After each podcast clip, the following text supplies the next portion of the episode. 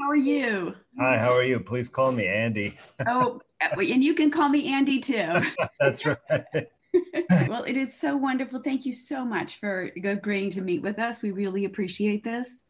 Oh yeah, no, I've been looking forward to this too. Um, you know, Melissa, I saw you uh, interview with uh, Mike and Bear at Alpha Vedic, and I mean, I think I've seen you before that as well, but I uh, I thought I would eventually reach out to you. So I'm glad Andy set this up. We to have this kind of a panel discussion. It's really exciting. Me too. I'm super excited to meet you. I've been following you since the beginning of this, and you know, I've shared your videos so many times to just help people to see things from a new perspective. So I'm really excited to connect with you too. Wow, thank you so much. We always try to latch on to the physicians who are see looking at, at things from outside the box because that's closer to German new medicine. So it's like, yes, yes, we've all been following you. Well, you know, German new medicine has kind of a unique meaning for me too, because my background is really in psychiatry. So I'm really curious to learn more about it. Yes, yes. Um, and we would love to teach you about it. Absolutely. What would be your goal for today, Andy? well, really, for me, it's about education and uh, and then you know sharing this perspective with my audience. You know, I've featured a number of different people with different uh, kind of perspectives, and uh, you know, all with uh, value. And so I want to you know keep bringing that out, and then I want to get more experience myself with things so I know what works for what and, uh, you know, get that information. Let me jump in here. Then I'd like to introduce all of our listeners to Dr. Andrew Kaufman. And if you've been following anything on the coronavirus, you've probably heard his name pop up. So we're so thrilled to be able to have him with us today. He has a BS from MIT in molecular biology. He graduated from the Medical University of South Carolina and he completed his psychiatric training at Duke University Medical Center. He's conducted and published original research and lectured, supervised, and mentored medical students, residents, and fellows in all psychiatric specialties. He's qualified as an expert witness in local, state, and federal courts, and he's held leadership positions in academic medicine and professional organizations. He's even run a startup company which developed a medical device that you invented and patented I'd love to ask you about that. Andy, what was the, what did you invent? Yeah, sure. Well, it, it's uh, actually turned out it was a little bit controversial uh, because it was related to suicide. But oh. I was uh, practicing forensic psychiatry, and uh, I came to learn. I, I mean, I, I became an expert on suicide in general, but I came to learn that in jails, especially, but also even in hospitals, even on general medical floors, like people who would be admitted for a pneumonia or a heart attack, that there are a significant number of suicides that take place um, in those settings.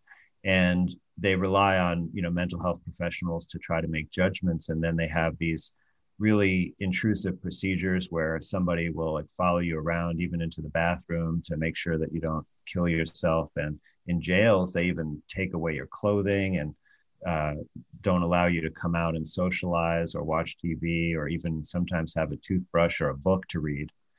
And so basically, I came up with an idea with a partner who is a mentor, James Knoll, about monitoring vital signs or, or like physiologic parameters to see if they could tell us about suicide. And turns out that when people in an institutional setting like a jail or, or a hospital carry out a suicide, they almost always do it by strangulation, like they hang themselves. And so basically, what the idea was is to use the technology that's from a pulse oximeter to measure the pulse waves above the neck. So there would be like a little patch behind the ear that would monitor the pulse waves. And if someone strangled themselves, the pulse wave would drop off and then it would s- sound an alarm and someone would come to uh, rescue them. And so, yeah, so kind of an interesting system. It was meant to like make it easier for people with suicide risk to kind of go about their business and then to kind of make it more foolproof that they would be able to interrupt a suicide attempt very rapidly, you know, if it did occur.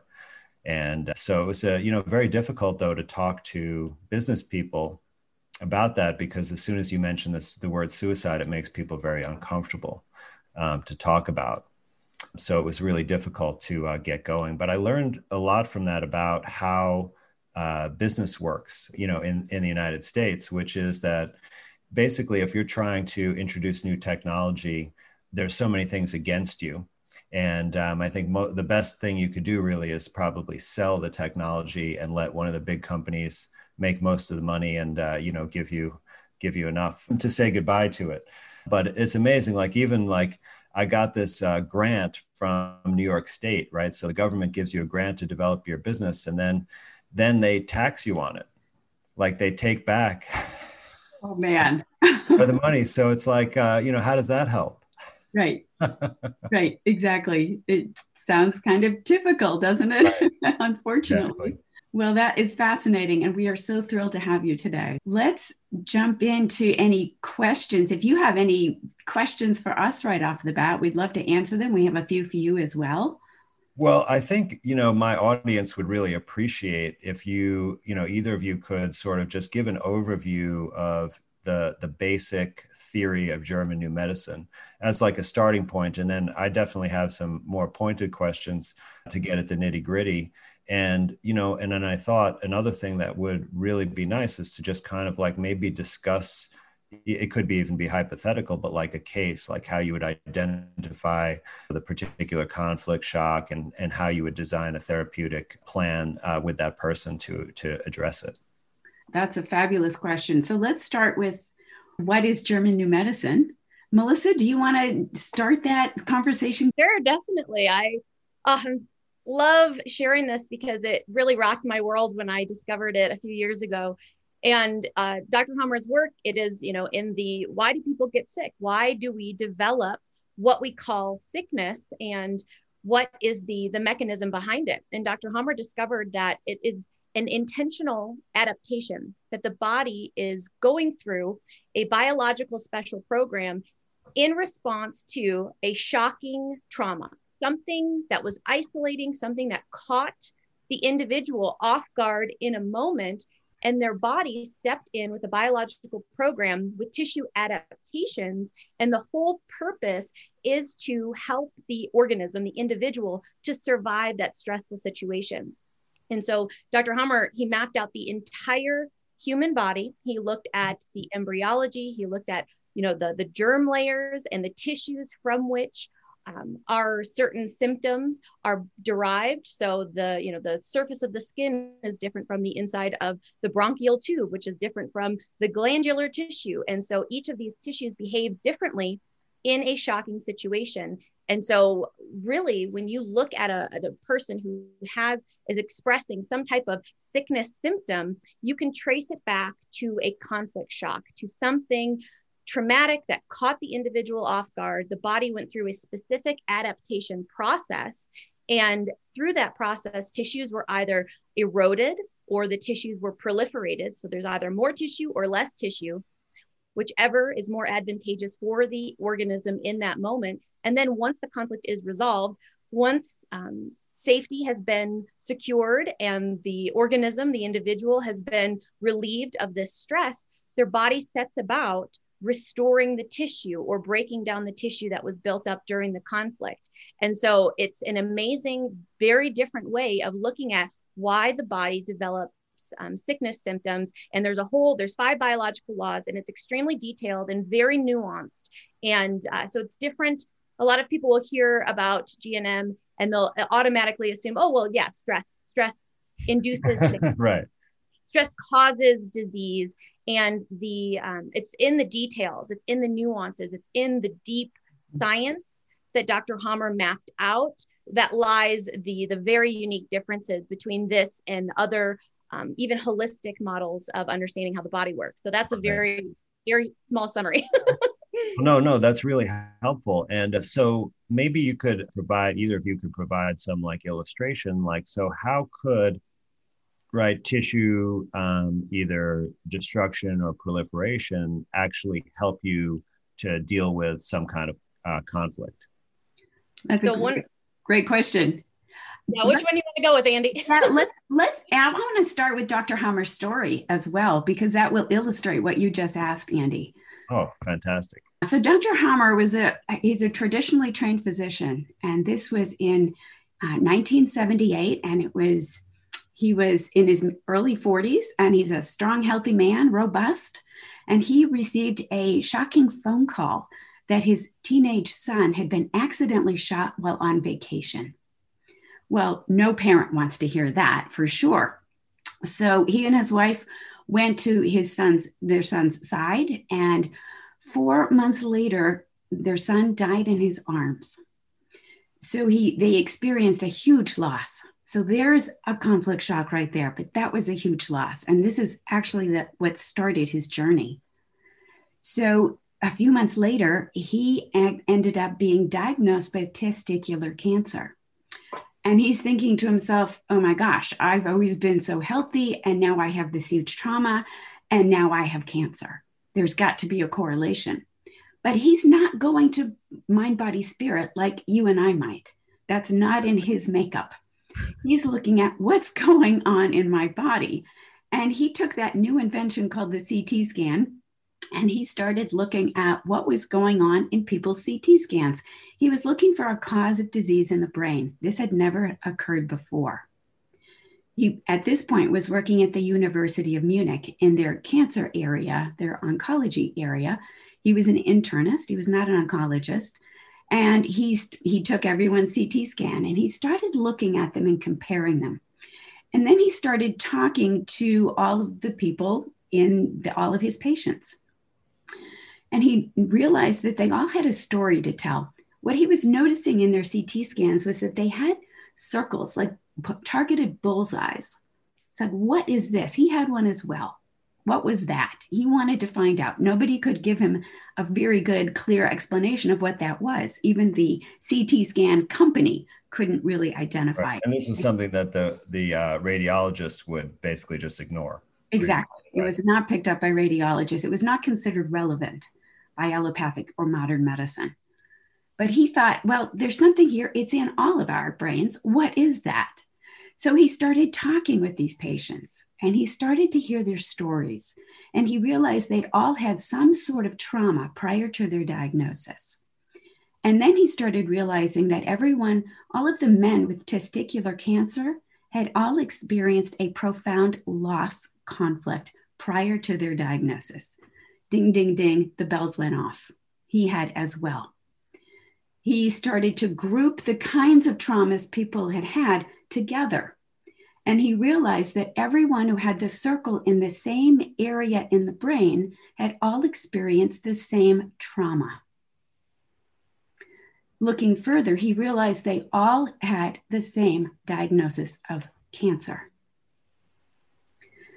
This was the beginning. He established that all diseases, from the common cold to warts to a heart attack to cancers to anything that occurs in the body, basically, begins with a some sort of trauma or what he called a conflict shock. What he realized is, and that's the first biological law, like Melissa said, there are five of them. And he realized that at that moment of that conflict shock, our psyche, which is our innate intelligence, he described it as our five senses and our nervous system and our brain. That's our psyche. It's different than the Freudian definition. Mm-hmm. He, dis- he said that our, our, our biological psyche is hardwired for survival, and we are all hardwired the same way. Animals are hardwired the same way as well. At that moment of the conflict shock, our psyche determines all right, is this a safety issue? Are, are we going to survive this? We may not. This might be so big, we may not survive it. We need to adapt. We need to provide adaptation, like Melissa said. We create cell loss or cell growth or functional loss somewhere in the body. That where in the body is all determined by our perception of the event. So if you have 10 people in a bank robbery and they all experience a conflict shock, they might all experience a different conflict shock because they perceive it differently. Mm-hmm. So their perception starts the program that begins with that circle that impacts immediately with that conflict shock. A program begins cell loss, cell proliferation, or functional loss. We are now in the second, the first phase, which is called being conflict active. We're upset. Now, we may not, we're not going to be aware of the cell growth or cell loss or functional loss. That's below our level of consciousness. We don't wake up the next day and say, Oh, I think I just lost some cells in my liver or grew some cells in my liver. We don't say that. We don't know that. But what we know is that we're upset. And that's a clue right there that you are conflict active. You might be conflict active for five minutes. You might be conflict active for five years, 10 years 20 years, you know, hopefully not long. Hopefully you're able to resolve the issues that occur in your life. And when you do, your nervous system then switches from being sympathetic dominant when you're conflict active to being parasympathetic dominant when you're in the second phase, which is known as the post conflict phase. Right. So basically, you're in sort of survival mode during the conflict phase, and then you're in, you know, thriving mode the parasympathetic mode uh, when you're not in conflict. Right. So it immediately switches, and now your body works to restore homeostasis. If you grew cells during the conflict active period, now you're going to break them down. There will be pain, swelling, and inflammation with that. That's normal. There might be a bloody discharge as well. It's getting rid of the remnants. That's normal. We expect right. that. So, could you make this uh, type of inference with respect to Dr. Hamer's uh, relationship between the shock and the proliferation? That um, so perhaps he experienced a loss, uh, which was related to danger, right? Because his son was also shot. So, in order to prepare himself to protect against further loss, if his testicle made more testosterone, he could build up more muscle and then be better prepared to to uh, protect himself. Like is that sort of the logic that you could uh, draw from it? Basically yes. Um, think of think of lungs. So lungs are big right now right? And so the lung alveoli program is cell increase. So we're growing more cells in our lungs. The reason we do that with a death fright conflict is so that we have more oxygen in order to to live because if we've had a death fright conflict, our body says, uh oh, we need air. We need to breathe so that we can survive. We grow more cells in our lungs, and that will help us process more oxygen. So that's how we adapt in that moment to that conflict. Now, when the tissue growth turns into cancer, does that mean that there is a, a mistake in the program, or like what uh, what brings about that situation? That's a great question, and um, so we use different terminology here. That was that would be a program.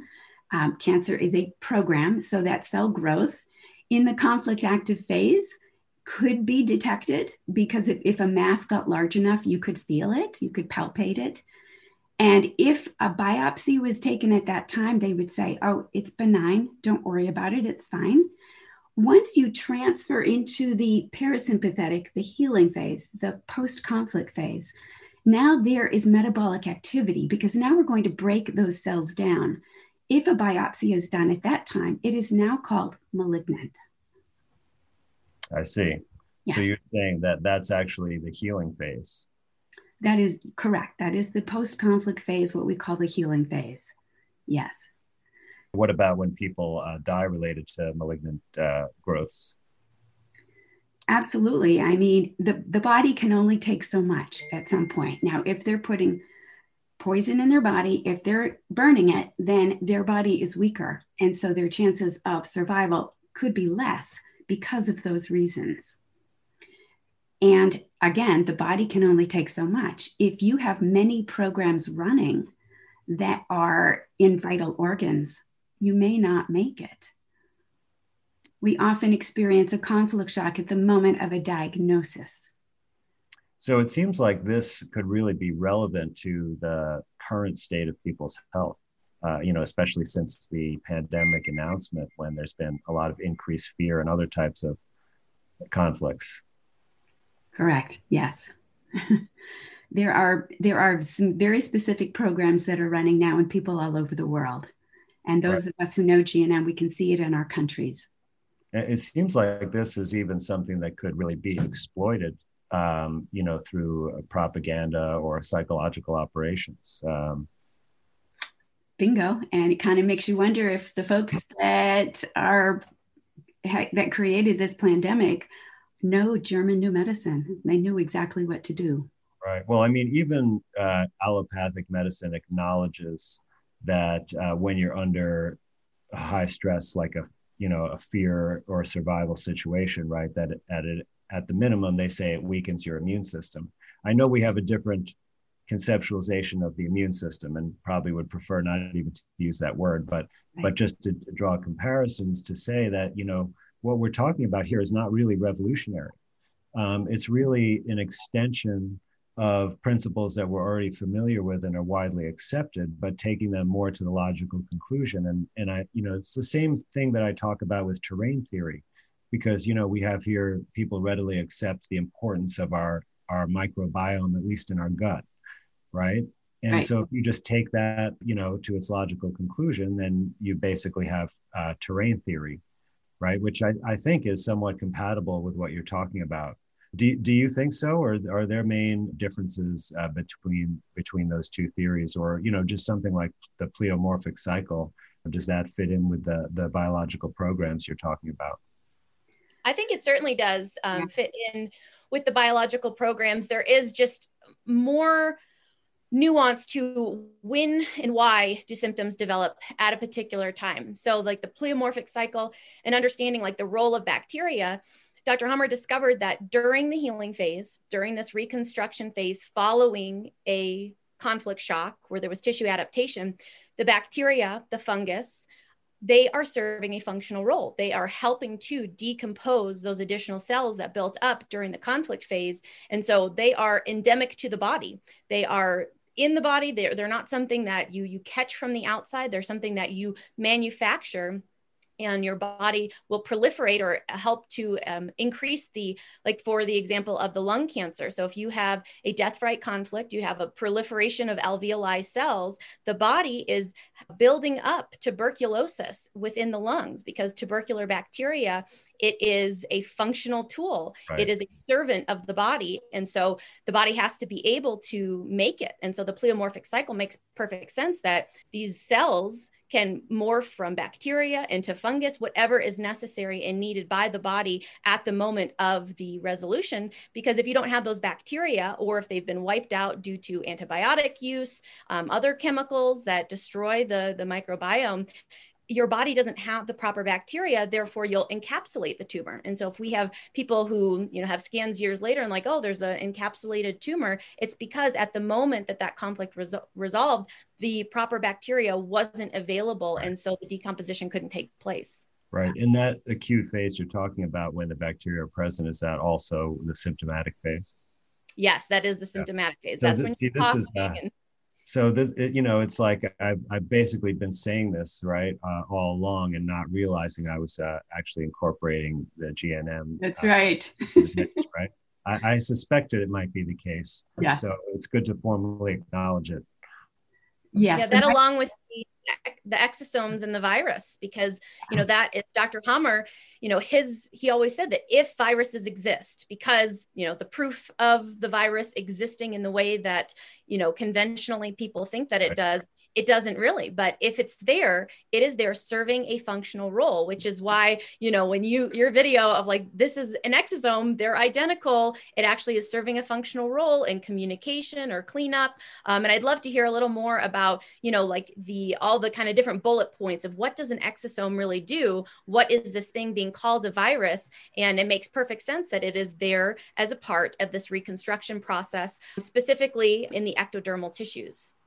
Right Right. So, well, let me uh, just clarify for uh, the audience uh, about what you mean by ectodermal, because you mentioned it before the germ cell layers. So, you know, when we're an egg that gets fertilized, right, we uh, develop into this structure, and at some point, it's like a ball of cells. It separates into three layers and those are called the germ cells. And you know this is a another language point right? Because this is the real meaning of germ which is new growth new life um, not something dangerous that invades us. But these germ cell layers form all the tissues in your body the endoderm, the mesoderm, and the ectoderm, right? And so there's lots of charts you could find and say that your skin comes from the ectoderm right? So the path of the illness or the biological program that you're talking about, I think, and please correct me, that um, it basically would go along a specific germ cell line. So a certain conflict result, results in a certain brain lesion, and that affects a certain germ layer. It could affect different parts of the body, but they'll all be from that germ layer. Correct. Right, yes. correct? Absolutely. Okay, yes. And it was really embryologists who confirmed his work because he, he was able to take that work of embryology. And what I have behind me is, and behind Melissa, is the chart. These are the endoderm programs, mesoderm, and ectoderm programs. And we know that these have cell growth in the conflict active phase, and then they have cell breakdown in the post conflict phase. These have cell loss in the conflict active phase and so replenishment in the post conflict phase. So he was able to break it down so that it was extremely exact. Wow. So it's basically really uncovering the, the biological code, right? That um, a certain thing produces a certain result, and and it fits also with the hermetic law of cause and effect very nicely, which right. also plays out in other areas of natural healing. he, yeah, he realized that what he discovered was 100% accurate for 100% of the time. Nothing does that. Not, there's nowhere you can say that in modern medicine, unfortunately. Absolutely. Uh, yeah, you can show much, much lower effects and uh, get things approved by regulatory agencies. Yeah. Yep. No, there's nothing, uh, nothing that has 100% of anything in medicine uh, the way that they teach it in medical school. Yeah. I'll be happy to talk more about exosomes, but there's one area that uh, you, you alluded to a little bit that I just want to know how it's accounted for in terms of disease, which is exposure to toxicity. Because, you know, in my consultations and in my research, there's so many people who have been, you know, cured or healed from serious illness just really by getting those toxins out of their body.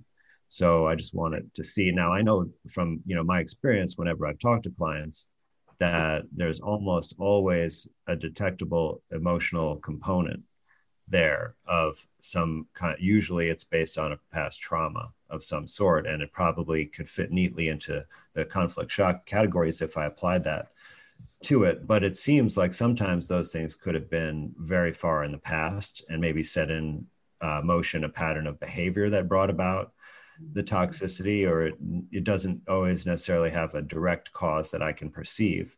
So so you know how would you account for sort of the role of toxicity? And and you know if we if we were living a natural life like before the industrial revolution we wouldn't be having that conversation right? Because most of the toxins that i'm talking about that that bring about illness are not naturally in our environment right? They're either purposely put in our body under false pretenses, like vaccines, or they're from our food or in other environmental exposures, you know, like air and, and water and such? This is a great question. And exposure to toxicity does not happen in a vacuum. Like you said like when a person is exposed to something and i think the the biggest thing to point to the conflict involvement is the the disparity in how people respond to toxic exposure. So even like a whole town that's you know poisoned because of teflon or whatever like people are developing different types of cancers. It's not all the same type of cancer. And so we have to look at how the toxicity is like depleting a person's vital reserves, depleting their body in general, weakening them, making them more susceptible to things like conflict shocks. And so, obviously, like toxins in and of themselves can be damaging to the body. That's absolutely true. And I think that the future of medicine is going to be in evaluating brain scans and really determining is this um, symptom expression simply the detoxification, the body trying to rid itself of this toxin, or is it a biological program or some combination of the two? And so I think that there is, um, you have to take the entire ecology of the organism of the individual into account when you're trying to figure out was it just the mold exposure? Because everybody in the house was exposed to exposed to the mold, but only two people in the family developed symptoms, and those symptoms were extremely different. And so that's where I, I take an approach where I look at everything is like, yeah, let's clean up your environment. Let's not continue the toxic assault. Let's get the stuff out. Let's get back to nature, but let's also address you know the psychobiological conflicts and how are you reacting? A big thing for myself personally because i kind of come from the model of of terrain and toxins I created so many conflicts for myself after learning more about toxins. So I would have, I would create a stink conflict anytime I smelled an artificial fragrance, where before I'd smell them and I was like, oh, that smells good. But it became something that I convinced myself, oh, I'm allergic to it because it's poisonous for me. Or this, I created a conflict about adulterated oils. I was like, oh, these, these toxic seed oils, when I eat them, it causes acne. And it wasn't that. I created a feeling soiled conflict after after educating myself about toxic oils. And i thought oh no it's it, it's inflammatory. It's causing the digestive issue or the acne. And so you have to kind of peel away the difference between you know the actual substance. Is this ideal? Do i want this in my body versus what's my story that i'm like layering on top of this creating conflict within myself? So i take a you know look at all of it remove the toxins but definitely address the the conflict components Wow, that, that's really fascinating because uh, I just realized that I could be causing some harm sometimes when I'm uh, when I'm talking about various toxic foods and such. So so essentially, you're kind of talking about uh, some form of diathesis model, right, where you have uh, a vulnerability, and and it could be you know in either direction, right? You could, as a result of a conflict shock, be more vulnerable to the toxic effects of uh, substances, right, or vice versa, as a result of toxicity, be more vulnerable to psychological uh, conflict shock right. um, exactly. experience, right? And then you could have both of those also simultaneously, and they could, in fact, be intimately related, right? And and then they feed off each other. So you really need to, you know, address, as I've always said, the whole person. you do. And I always tell my students when they ask me that, oh, you know, I, I'm drinking from a a, a plastic water bottle, I'm going to have breast cancer. And it's like, okay, wait a minute. Does everyone who drinks from a plastic water bottle have breast cancer? No. Then it might be a contributing factor, but it is not a cause. It does not mean causation. So I always look at that 100% rule. Well, if 100% of the people who eat tuna fish have that kind of cancer, then is it always going to be from toxicity or is it really from a conflict shock. Yes, the toxins will weaken our body and make us more susceptible to conflict shocks. That's the key. Right. I mean, even if we took like the most toxic substance that's non radioactive, right, which is mercury, and gave 100 people a particular dose, you'd have right. a variety of reactions, right? And some people right. would be totally fine and provided it wasn't crazy high. Right, exactly. Other people would be severely ill. Right. So, so, this is a way that could explain all individual differences really in response to various environmental stimuli. Yes, yes. There is a point at which something like that is going to be poisonous for everyone. And at that point, beyond below that though, we have to consider biological shocks.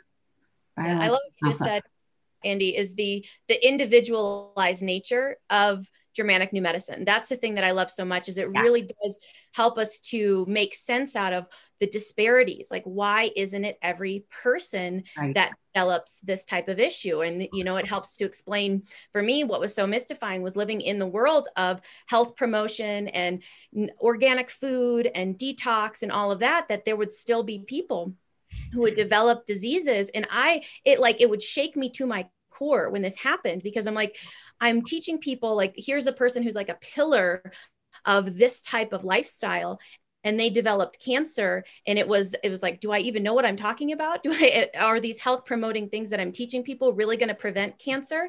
But with this knowledge it's like oh well you you can't and you don't want to prevent cancer because it's a biological adaptation that is deliberate and intentional in response to an experience an individual had. And so it's not something that you want to prevent that the healthiest person who has the best diet who lives in the most pristine place possible um, who's you know taking in the the cleanest water and the cleanest air they still if they suffer a conflict shock and their biology is taken off guard, they will develop tissue proliferation, tissue loss, functional loss, and that is totally normal. And that for me, oh, just frees me from this idea that I can prevent this if I just am good enough. Right exactly. We all know or have Uncle Bob, who's, you know, 86 years old, who smokes, you know, cigars every day, drinks whiskey every day, lives on white bread and spam, and is going spry, doing fine with no symptoms. okay, that person should be dead, right? And they're not. My uncle Harry. Yeah. He was, he was a merchant marine. Yeah. Right. So he basically was a sailor. He, smoked the filterless camel cigarettes, you know, like all chain smoked all day long. and um, you know he outlived everyone he even after he retired at like 75 he got married outlived his wife lived till his mid 90s yeah there you go i mean was how did healthy the day he died. explain that yeah Yeah. And then we look at somebody who's you know a woman who's 40 years old who does yoga and eats organic and has a loving supportive family and does all the right things and exercises and she has breast cancer or something else. It's like a fibromyalgia. How does that happen? Well with german new medicine we know exactly why that happens. Well this is uh, really eye-opening because um, i just all of these stories of various patients or clients from the past are just kind of going through my head and i'm like oh that's why it worked out that way. Okay, so I want to share another little tidbit with you, Andy, and that is that once Dr. Hamer mapped out the entire brain, like Melissa said, and we figured out the conflict shock for all the diseases out there, he then turned his attention to the world of psychiatry. And he started to put it together on what is going on when people are paranoid, schizophrenic, when they're uh, whatever label you want to give them.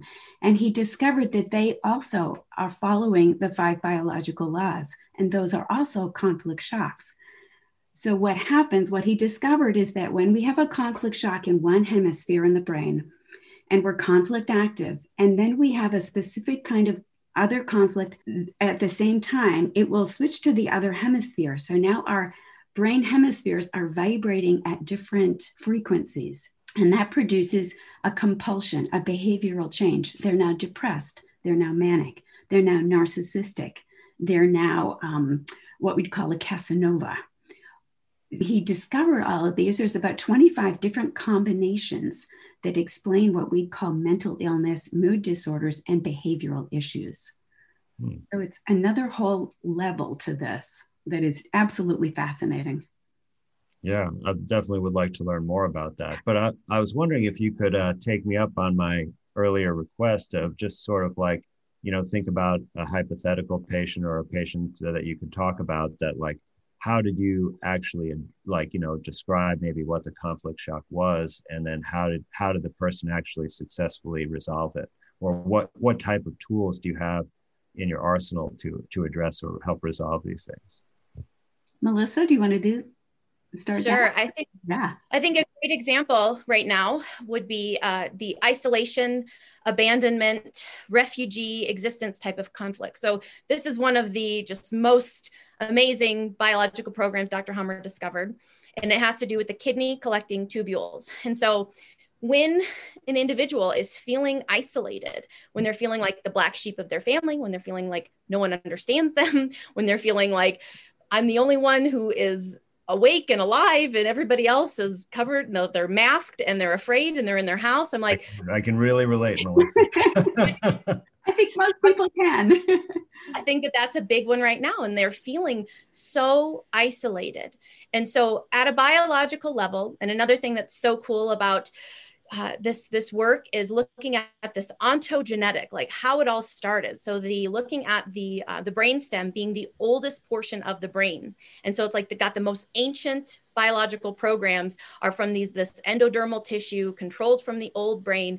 And so the when you think about the biological uh, correlation it is feeling like a fish out of water. So you know back when organisms were just water dwelling if you were washed up on the land that's like 911 emergency you're going to die. You are isolated you are a fish out of water. And so the biological program to help you survive until you know the tide comes back in is to close off the kidney collecting tubules and hold on to water.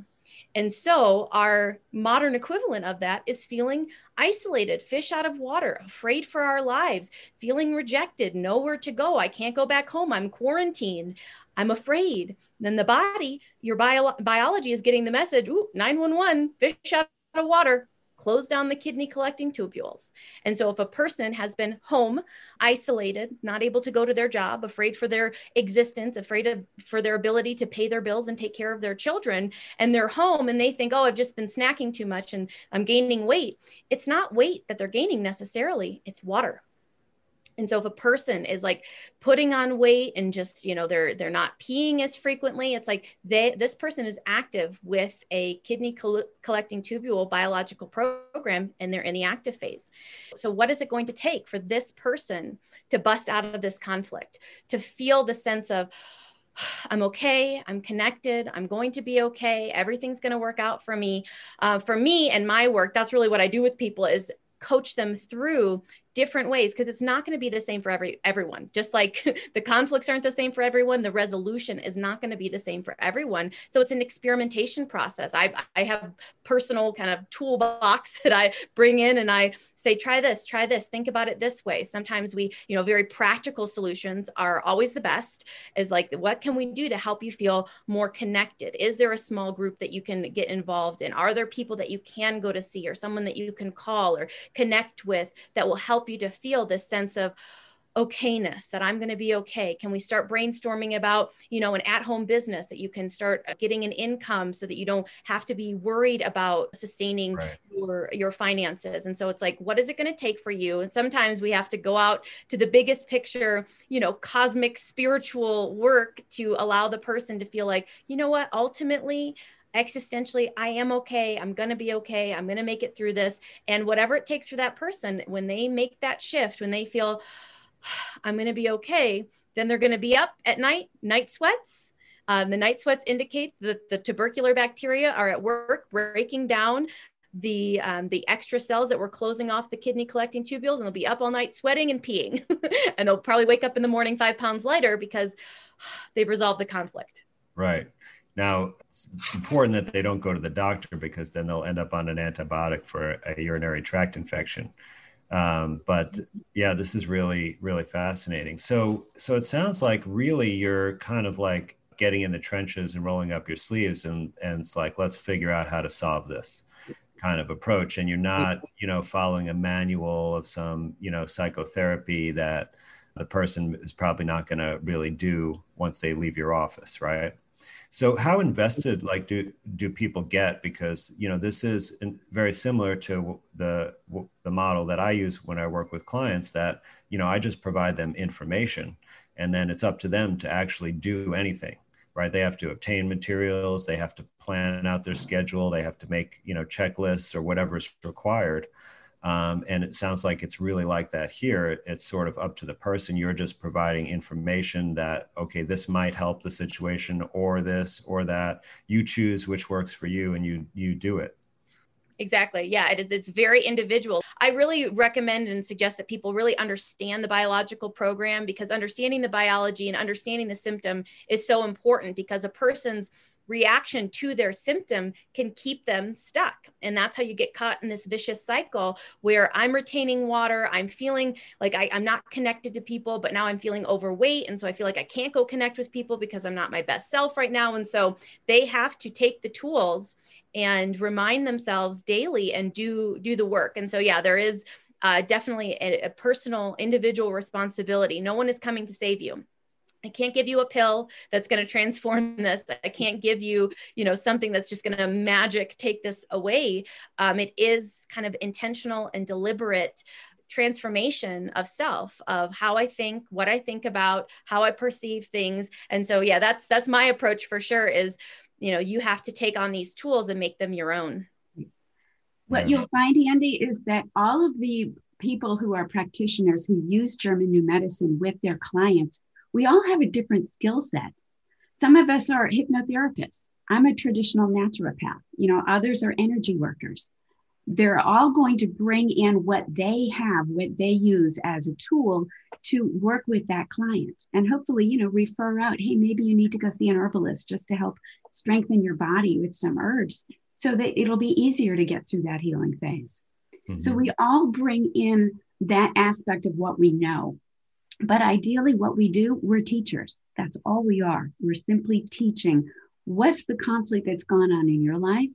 How does it progress? What does the conflict active phase look like? What does the healing post conflict phase look like? And how does this resolve? And we help each person get through their journey, their path.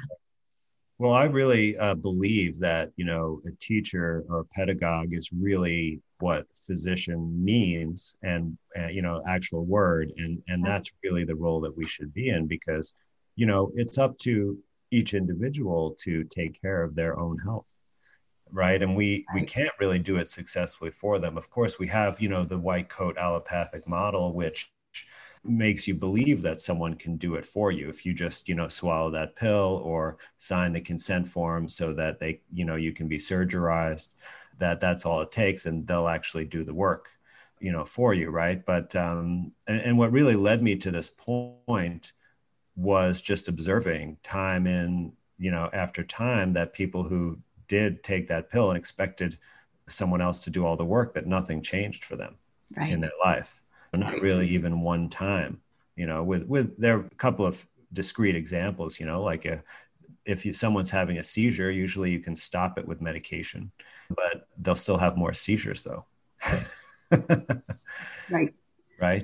So right. it's a very very limited benefit at best. Yeah exactly. And for so if somebody was having seizures which is what we would call an epicrisis which is halfway through the post-conflict phase it's simply the pushing out of the edema in the circle in the brain and on the organ level.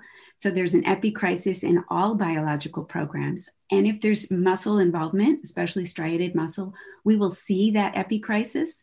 That's what we call a heart attack or it could be a bronchial cough. It's a coughing um, so right. we might see that, but for a lot of programs, you don't see the epicrisis. It's simply the pushing out of the liquid.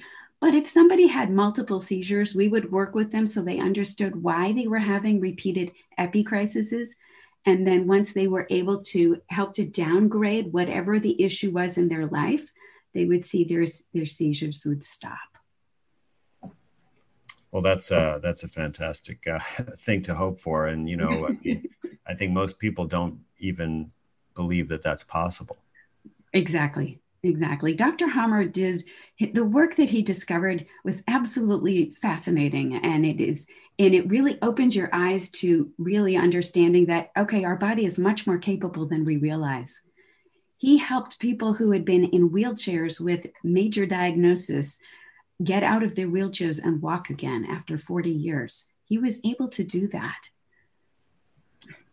yeah it's it's really incredible and you know that's also a message that i've you know tried to deliver is that it's really all within us already you know this immense healing capacity. It's like i mean even if you don't even think about healing right where you have an insult or or illness to overcome but just think about what our bodies do right now in this moment. How many tens of thousands or hundreds of thousands or millions of individual chemical reactions are all going on simultaneously in concert with each other so that we can function perfectly so that i can form the words and thoughts you know i'm expressing right now and that are uh, all the supplies of everything are met perfectly on an ongoing real-time basis it's that capacity is far beyond any computational capacity of a computers that we've invented or any human made uh, device and any scientist will readily acknowledge that. So you know how does this happen? And and of course if there's this much ability and power within our bodies then of course it can overcome any obstacle at least up to a point in, in which uh, the body is worn out right? Which right, is inevitability for all of us. It's up to a but, point, correct. But all we, if we understand how the body is overcoming these uh, difficulties and simply do things to support the natural function, right? Which is what we're all doing, you know, even all the different angles that we approach it are all fit with that paradigm.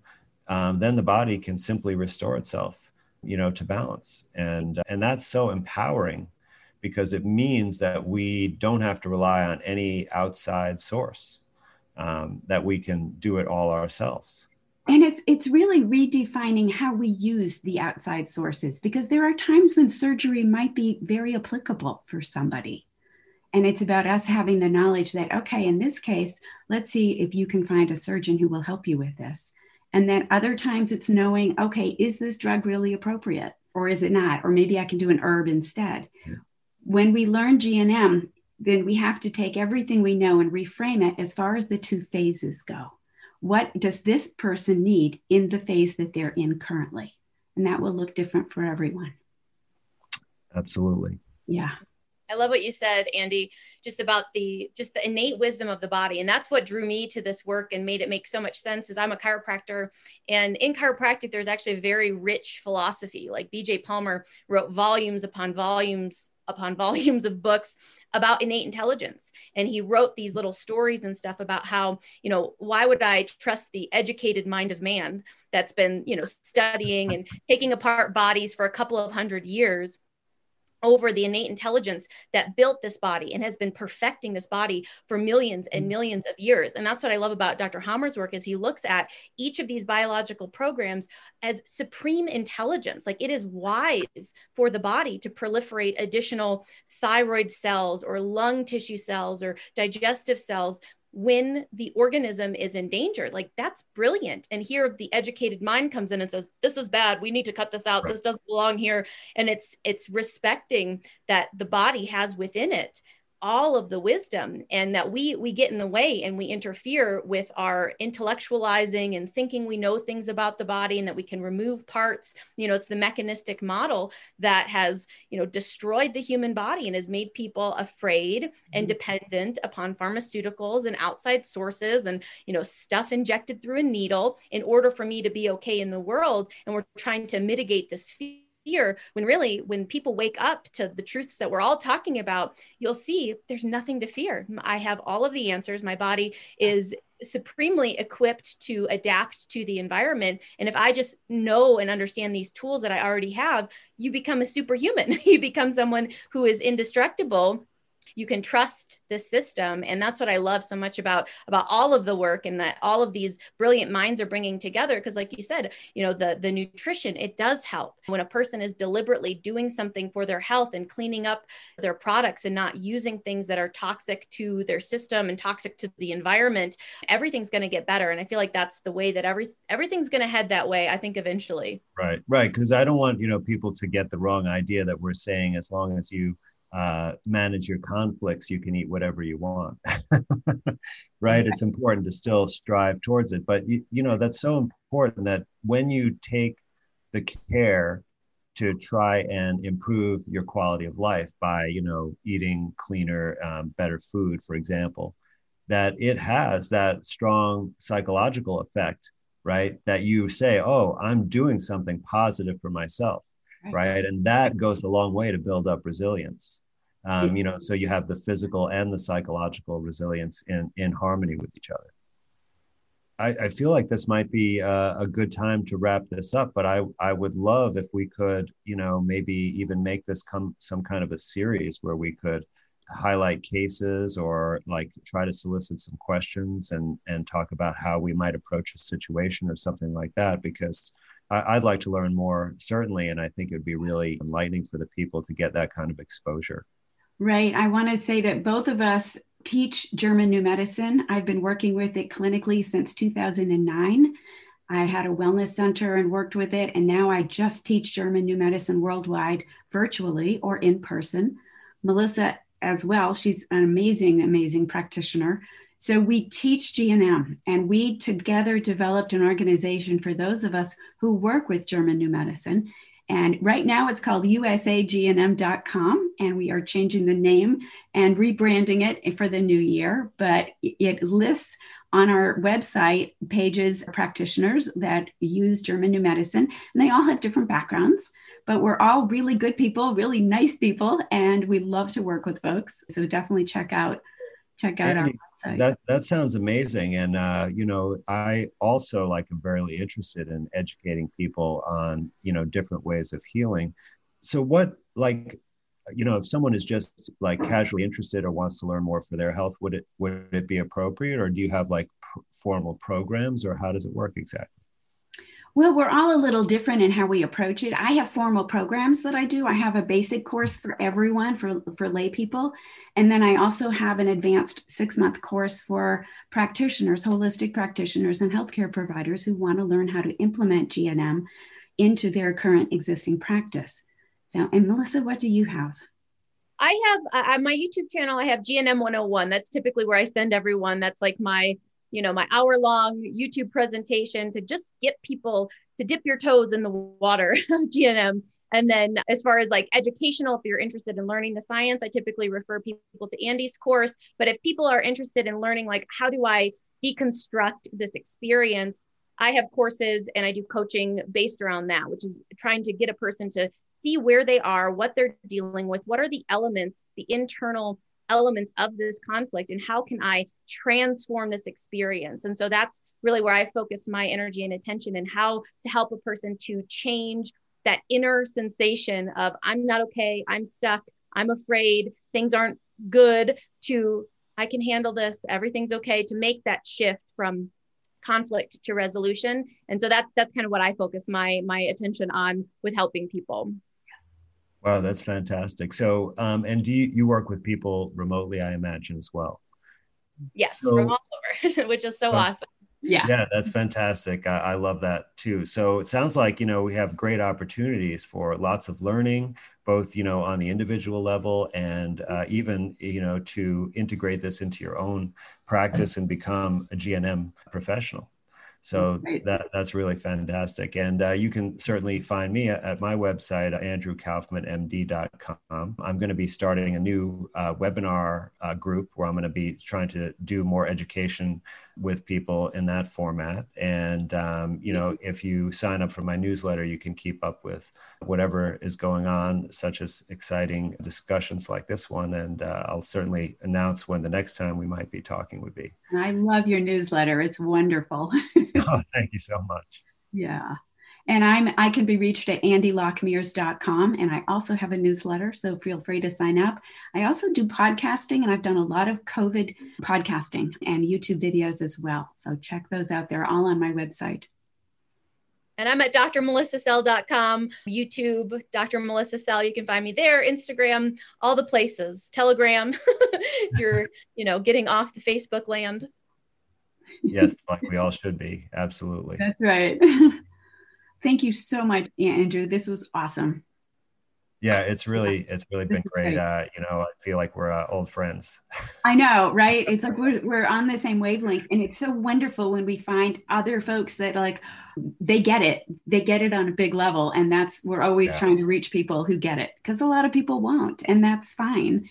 And we're always re- trying to reach the ones who will get it. So we're so excited. yes. Thank you so much.